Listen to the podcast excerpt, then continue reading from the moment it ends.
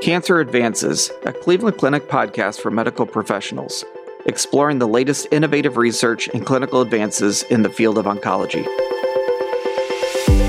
Thank you for joining us for another episode of Cancer Advances. I'm your host, Dr. Dale Shepard, a medical oncologist here at Cleveland Clinic, overseeing our Taussig Phase 1 and sarcoma programs. Today, I'm happy to be joined by Dr. Zeyad Schwen, a urologic oncologist in the Glickman Urological and Kidney Institute. Dr. Schwen is here today to talk to us about transperineal biopsy of the prostate and advances in screening for prostate cancer. So, welcome, Zeyad. Thanks for having me on.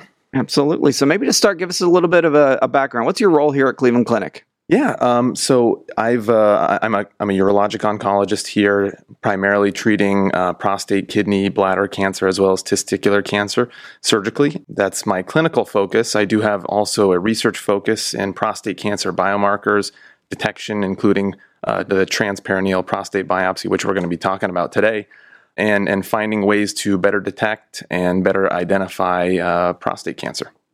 All right. So, when we talk about better detect and better identify, um, let's start with that. So, there's a, you know, anytime we have a platform to talk about screening, there's a lot of confusion about prostate cancer screening. So, kind of what's our position on screening and and maybe give us a little background on that right now. Yeah, absolutely. Prostate cancer screening saves lives. We know that uh, from many studies that have been showing a reduction in mortality in prostate cancer with screening. Uh, we do know that uh, people, you know, typically want to be starting screening around age 50 and typically going yearly until age 70. Some men with higher risks of prostate cancer, like African Americans or those with a high, uh, strong family history uh, should probably start screening sooner. It's a blood test uh, that you should be getting uh, either through your primary care doctor or your urologist. We know that uh, people aren't getting their screening uh, on time, and a lot of times, particularly in the COVID era, where people have kind of put their screening to the wayside, um, understandably so, we've seen a greater proportion of people presenting late, you know, after the cancer has already spread outside of the prostate. And by then, we're not talking about cure, not curing the prostate cancer, but we're talking about just trying to control it. And that's something that we know that uh, when we can detect it early, we can, uh, if it needs treatment, treat it and try to prevent the development of metastatic disease. So that's important. And another thing you mentioned was um, better diagnosis. And part of that is diagnosing patients that actually need biopsies, actually need to be treated, right? So, absolutely, um, absolutely. Are we actually treating the the right people? Prostate cancer is common. It, about one in eight men would develop it in their lifetime, and it's probably greater than that because we know that a lot of men die with prostate cancer and of natural causes so that we know that there's a lot of indolent prostate cancers out there and we don't actually want to find those pr- types of prostate cancers. We want to find the kinds that are potentially life threatening those that need treatment because we don't want to overtreat patients and that's why it's important to kind of di- identify those who are at higher risk of having more aggressive prostate cancers and that's with blood tests also imaging and other biopsy techniques like the transperineal prostate biopsy to try to identify the type of cancer that requires treatment rather than the kind that would likely not cause you any harm.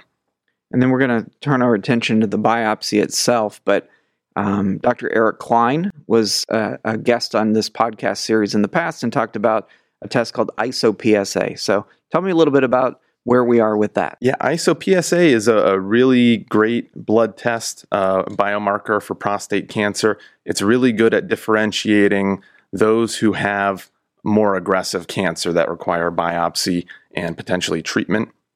It, it's a way that really is a smarter PSA test. It's a PSA like biomarker, and there's a few others like it. ISO-PSA is a very fantastic one. Another one is called the Prostate Health Index.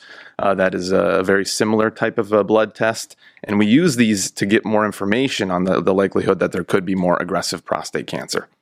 But we are routinely using that here at the Cleveland Clinic uh, for determining who, who needs to go on for a biopsy. All right. So, patient gets screening, they have an elevated PSA. We may or may not have uh, a situation where they have an ISO PSA to, to guide biopsy it's time for a biopsy. Um, tell tell us about the options from a biopsy standpoint. Yeah, you know, it's it's very interesting. Kind of, I'm very interested in, in, in, medical history and kind of identifying where where things started from.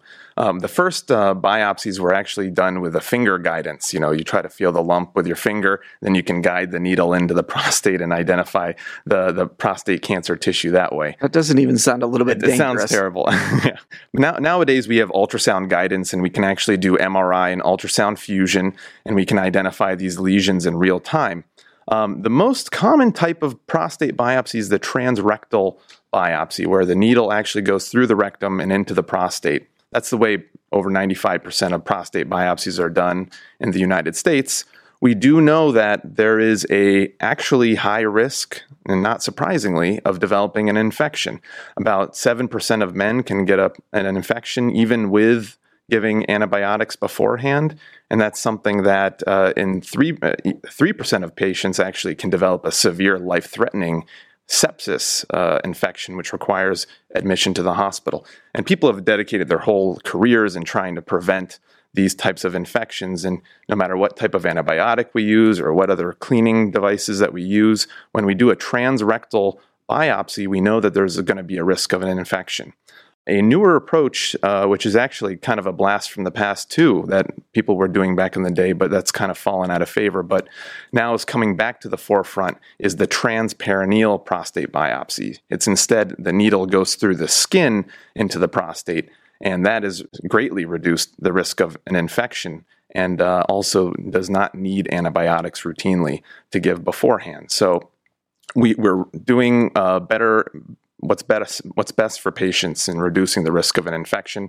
And also studies are showing that it's better for cancer detection as well that the transrectal approach typically could not sample. So you get better cancer detection lower risk of an infection and it's well tolerated by patients. So from the uh, the sampling of the prostate that has to do with the fact that there's portions of the prostate that are further away and you're not able to to adequately sample yeah, the, the the top of the prostate, the anterior zone of the prostate, traditionally is very difficult to sample through the transrectal approach. But with the transperineal approach, you got a straight shot to it, and as a, and as a result, you can have better detection of cancers that could be lurking and hiding in that part of the prostate. So better sampling of the gland in its entirety, and it's safer. So it's a it's a no brainer. I'm going to ask what might be a naive question: is why didn't people adopt that approach instead of the transrectal approach? It's a very good question. Um, a lot of it has to do with training, uh, because as I had mentioned, that back in the day, people would do the transrectal approach because they could feel the prostate gland with their finger. But now that we have ultrasound and better imaging techniques, you know, really it's just a, a matter of time before this is going to be the primary form of prostate biopsy moving forward. As people, you know, buy the instruments and also have the training to start to do them.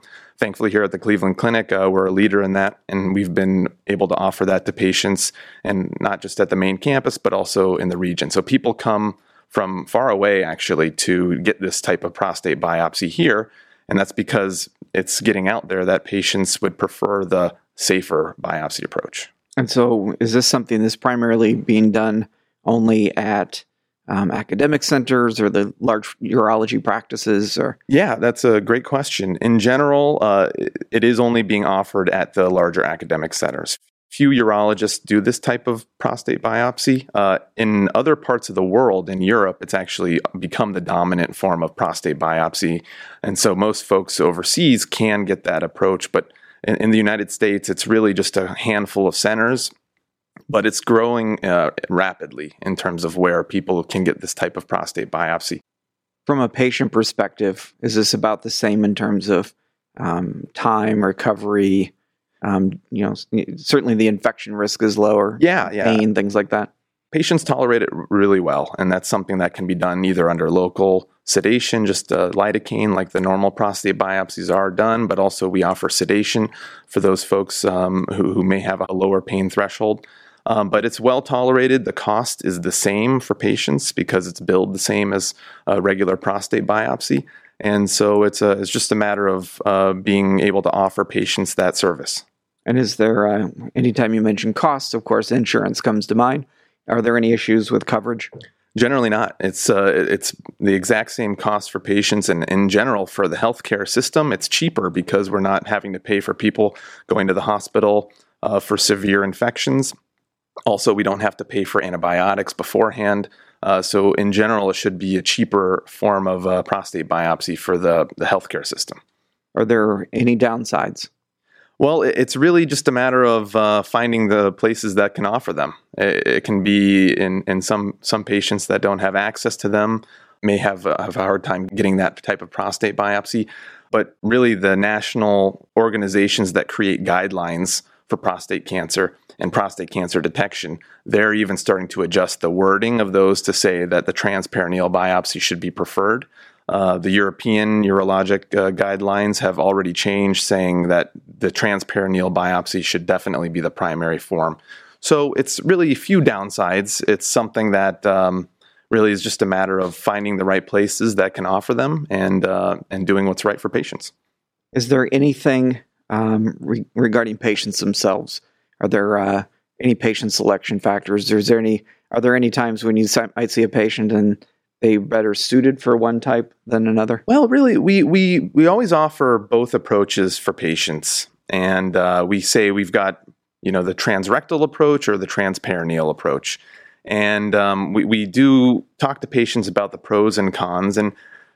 It's a very easy sell for patients. They they generally think intuitively and correctly so that when you stick a needle through through the rectum where there's bacteria, stool, and then that goes into your prostate, uh, there can be very easily seeding of, of bacteria into the prostate, and that's where infections originate. So it's an easy sell for patients. Patients are driving this uh, as well. They're coming, you know, from far away to, to try to get this approach, and and I expect in the next five years that this will be probably the more dominant biopsy in the United States. So this is a this is a growing and shifting. Uh, uh, phenomenon, and it's something that uh, you know it's great to be part of a, a great team here at the Cleveland Clinic um, to to be able to have the support to do that and offer that to patients. Excellent. So yeah. we've talked a little bit about screening. We've talked about biopsies. We're going to talk in a, in a minute a little bit about more the now you know you have um, prostate right. cancer. What do you do? But I guess just really quickly, is there anything that um, is kind of on the horizon that you find particularly interesting, either from a a diagnosis standpoint, we mentioned ISO-PSA and some things. Anything from imaging, anything yeah. in that arena that you find particularly oh, exciting oh, right it's, now? It's it's great. There's such a, a boom in, in, in new technology and new research in prostate cancer detection. Um, you mentioned Dr. Klein. You know, he's part of a, a, growing initiative to do kind of a liquid biomarker where you can detect DNA and tumor DNA in the blood and that includes for prostate cancer. So you can screen for you know dozens of types of prostate cancer just with a single blood test, and that's something that um, you know is is on the horizon, but still not quite quite there yet. But uh, from the imaging standpoint for prostate cancer, there's another type of PET scan, a PSMA PET scan that we offer here at the Cleveland Clinic uh, that can detect uh, prostate cancer in those men who may have a concern for spread and it's a better way to di- identify who may have metastatic prostate cancer. And I anticipate that that's going to be on the forefront for localized cancer as well. And we can do fusion biopsies with also the PSMA PET scans, in addition to MRI, which is another great new technology to detect uh, prostate cancer. Um, so yeah, there's a lot of great uh, a lot of great technologies on the forefront. Also, another another great growing area of, of interest is active surveillance for prostate cancer. As you mentioned, what do you do once you have the diagnosis? Well, we know that a lot of people can be safely watched, and that's where active surveillance, you know, comes into play. And that's another major interest of mine, uh, finding ways to avoid over treating prostate cancer and finding ways to to make sure that we're not missing a window of a cure, um, and also not having to over biopsy those people because they'll need to be on surveillance. Sometimes you need to check in, and finding ways to not turn the prostate into a pincushion is another good uh, good way to you know help patients' quality of life. When you think about PSMA scans, certainly as a medical oncologist, you know I'm I'm usually thinking of them as someone who has had a definitive therapy. They've had radiation, they've had surgery, now their PSA is going up. And it's much more sensitive and we're able to detect metastatic disease far earlier than we could have in the past. But from your standpoint as a urologist you have someone comes in they had an elevated psa they have a biopsy you know they have prostate cancer now. How's that being incorporated into decisions to go forward with a surgery rather than um, Yeah. maybe think of us as a systemic disease because we can find it now. Absolutely, and and that's that's helped us get patients to the right treatment. Uh, because before we were limited with just maybe a bone scan and a CT scan, which aren't very smart imaging tests. They, they would miss a lot of metastatic prostate cancer. So we were treating a systemic disease in a lot of men with a local therapy. And when, when the cat is out of the bag already, you know, there's a different type of treatment that they would be a better candidate for. So for people who are very high risk or high risk prostate cancer, we're starting to, to make sure that they don't have metastatic disease before we consider them a candidate for local therapy like surgery or radiation.